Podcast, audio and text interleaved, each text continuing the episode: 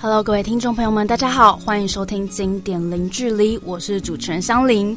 今天呢，要跟大家分享一个有趣的工作。这个工作啊，每天都过着别人的人生，说着现实生活中不太可能会说出来的话，拥有丰富的情绪，还有多变的声音。想踏入这个行业啊，那还真的是要拜师才能够得到武林秘籍呢。真的是一个师傅领进门，修行在个人的行业啊。今天呢，我们现场有请到的是各位经典零距离的听众朋友们好。我是你们的声音好朋友马博强，我在业界，大家叫我大马。大家好，我是配音员林小玲，我在业界，大家都叫我小乖。今天呢，今天邻居里的来宾呢，就是大家期待已久的配音员大马跟小乖。那既然访问配音员，最一开始一定想要问的就是什么关键让你想要以配音为业呢？有的人声音很好听啊，有的人可能又是其实本来生活中就喜欢模仿各种声音。你们是什么呢？呃，其实我从小就是喜欢跟说话有关的事。我记得我们小学的时候。有一堂课叫说话课，那堂课就是老师会定各种主题，有你可以上台播报啦，或者上台演讲。那那堂课我总是拿到还蛮高的分数。那当然长大就是嗯，就朗读比赛啦，或者参加司仪，我都参与过。那真要说踏入这个行业的契机，应该是呃，在念书的时候，同学说：“哎，你的声音还蛮好听的。”所以有一些简单的小案子就会找我录，就学生作品嘛，或者录点小东西。那后来。在职场上工作几年，我觉得很重要的一点是，我回头去审视自己过去这几年的工作经验，我发现我在录音的时候，虽然它是一个小兼职，但录音的时候是我最开心的事。所以我就觉得，如果可以把喜欢做跟开心、最最想做的事情，可以让我很开心的事情，变成我的工作，那是一件很好的事。所以我就毅然决然从零开始。那大马呢？其实我很早就知道配音这个工作，只是说家里面的这种环境啊，我们家都是公交人员家庭嘛，也比较相对来讲啦，想法会比较保守。但是我的同学有表演欲的同学，很早就开始往这条路上走。我国中同学是柳汉雅，阿雅啊，跨冰舞的阿雅，他那个时候在国中的时候，他就跟我说过说，哎，你要不要跟我去考华冈艺校？他邀约，呃，他就说，哎，去考华冈艺校嘛。他那个时候，我们念书的时候，在在国中的时候，他就很多的这种活动啊，学校活动啊，或者是他就是很爱秀的人。可是我就跟他说，我大概不行哎，我家里面大概不会让我去做这个工作。后来念了高中，念了大学，哎，一直都没有这一块。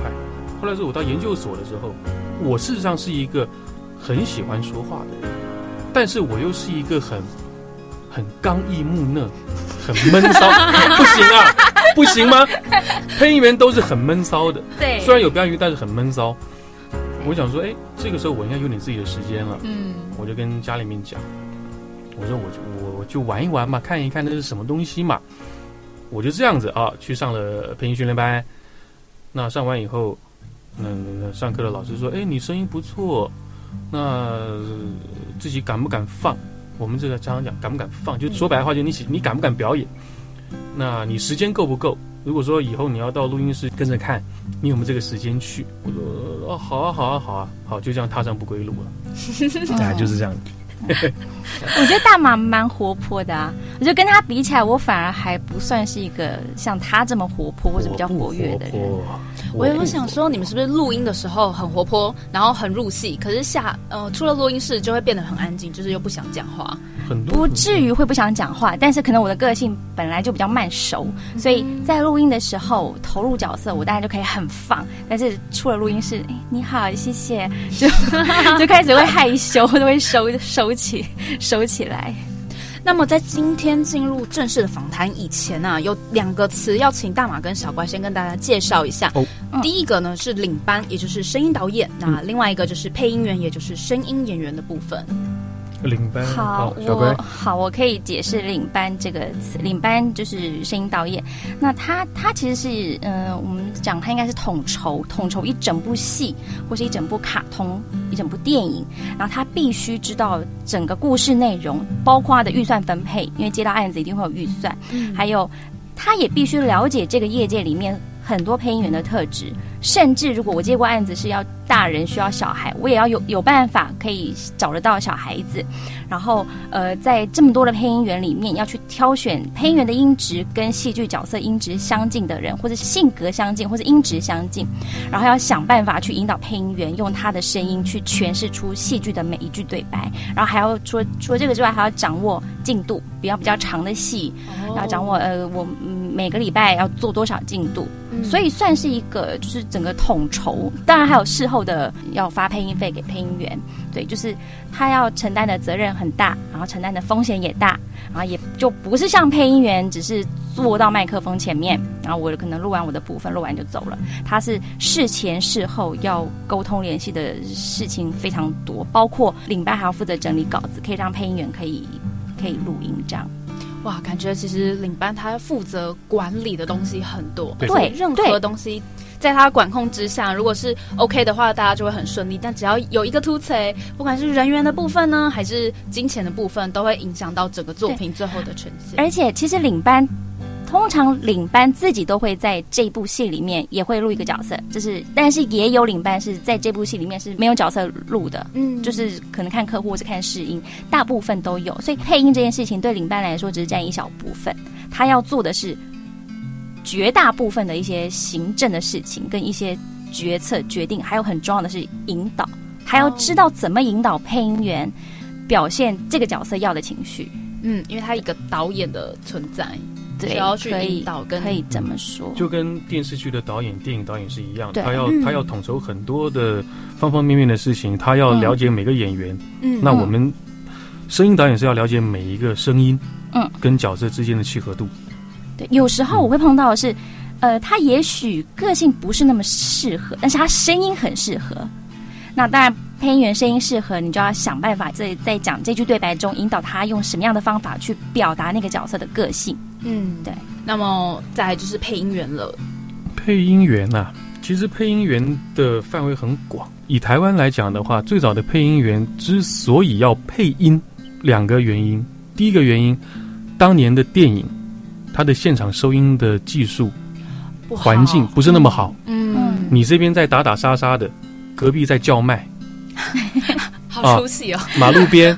两个男女主角在谈情说爱，旁边在在收这个这个破铜烂铁，OK，所以说他他都必须要让这些演员在片子完成之后，进到录音室，你自己把你自己的声音，把你自己的对白用你的声音再讲一遍，最早配音是这样子。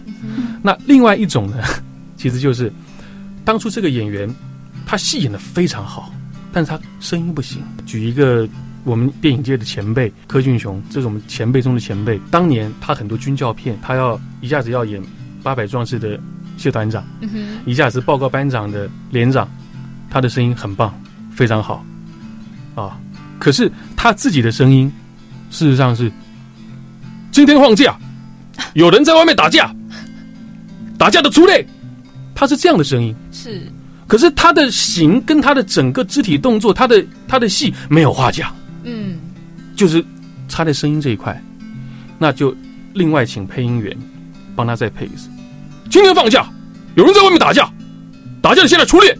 OK，他用这个方式，哎，把他的形跟声音再做第二第二次的，更符合那个那个角色的性格。嗯，这是一个，还有一个，这是我们另外前辈讲的，配音员要做什么呢？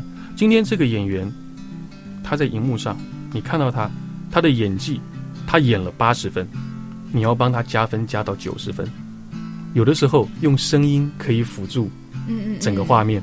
有一句话说，配音员是演员的化妆师，也是帮他加分的人。嗯，对我们事实上最早最早我们做的时候，我们的老前辈告诉我们，我们刚刚开始学配音的时候，第一句话就是这个：你是化妆师，你要用你的声音帮这个演员的演技，帮这个演员的呈现加更多的分。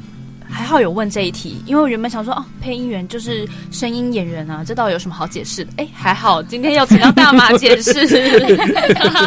各位经典零距离的听众朋友们好，我是你们的声音好朋友马博强，我在业界，大家叫我大马。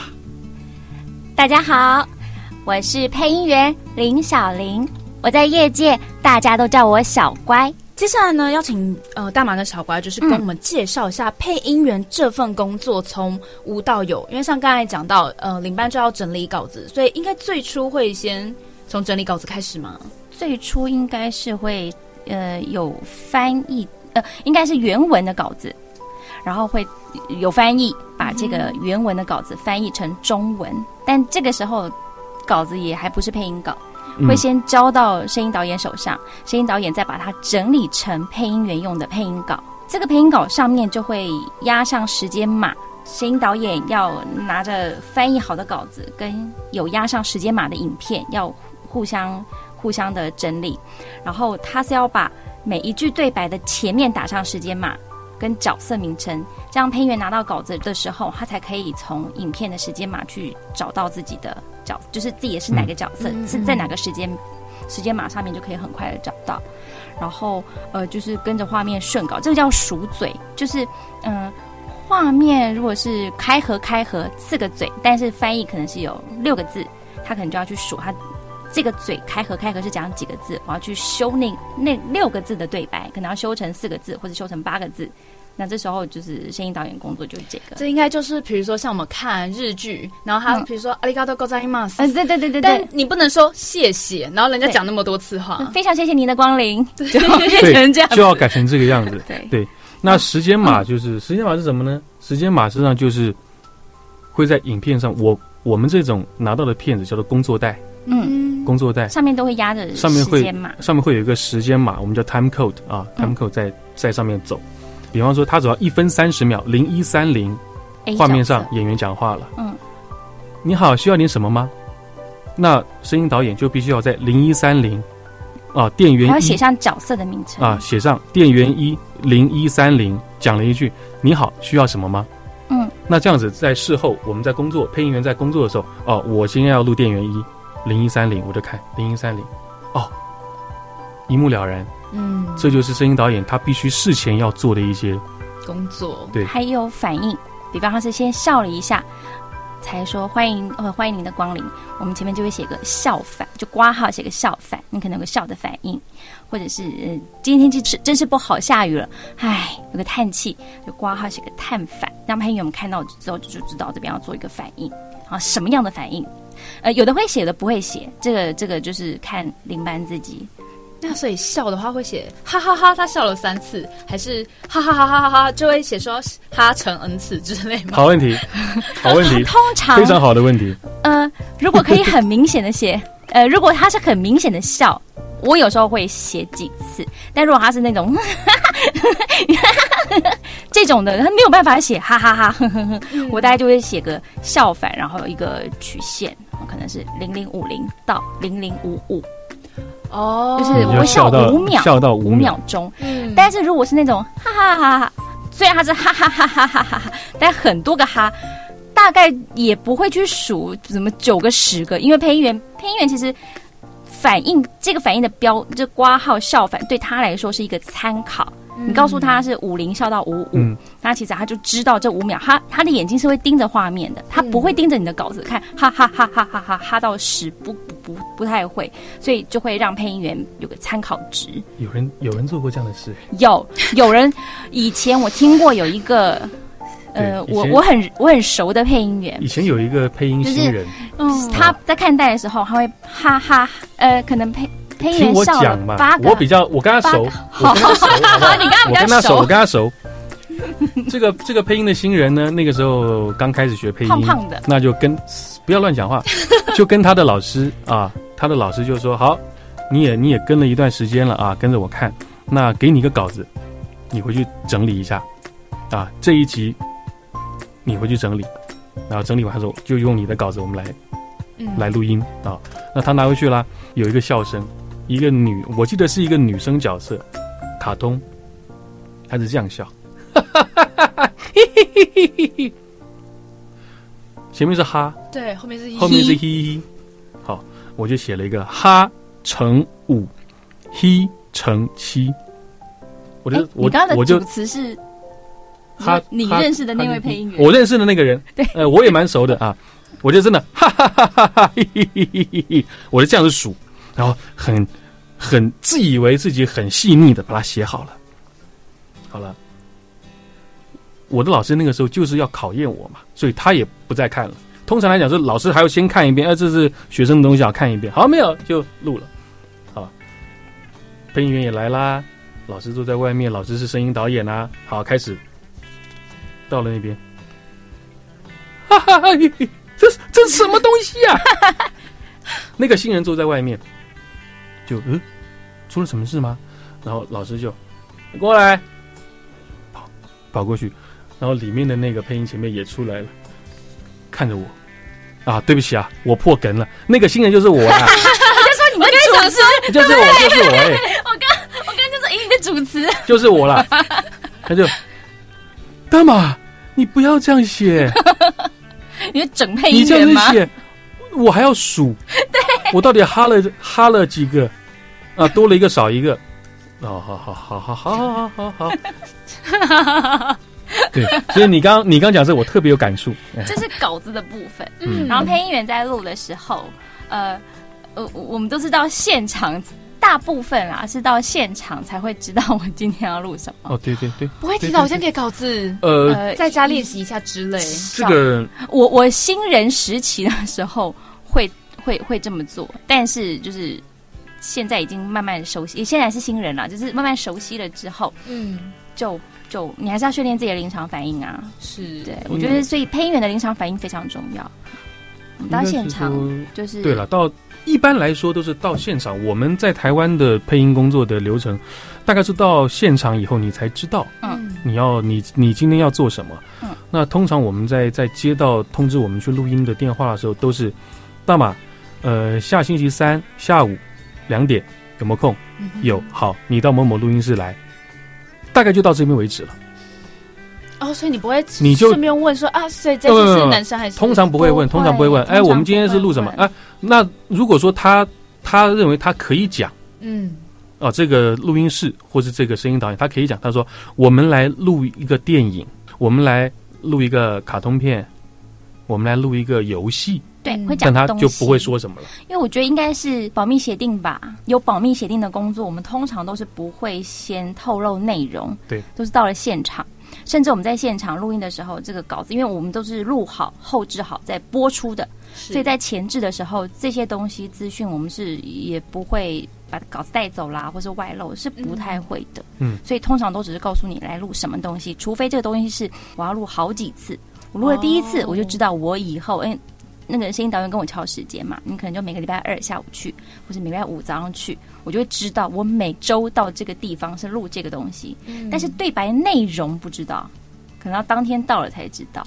那当天到了之后，我们也是直接录，呃，应该是说有像有两种做法，一种是拿了稿子就直接录，嗯，一种一种做法是会先让你看一遍再录一遍，对，了解。哇，好刺激的工作，好刺激！对我觉得还蛮刺激的。一开始好刺激，真的。所以一开始新人实习一开始很紧张啊，因为你不知道今天会碰到什么样的状况。嗯，对。那么以上呢就是今天的节目啦，我是香菱，我们下次见喽，拜拜。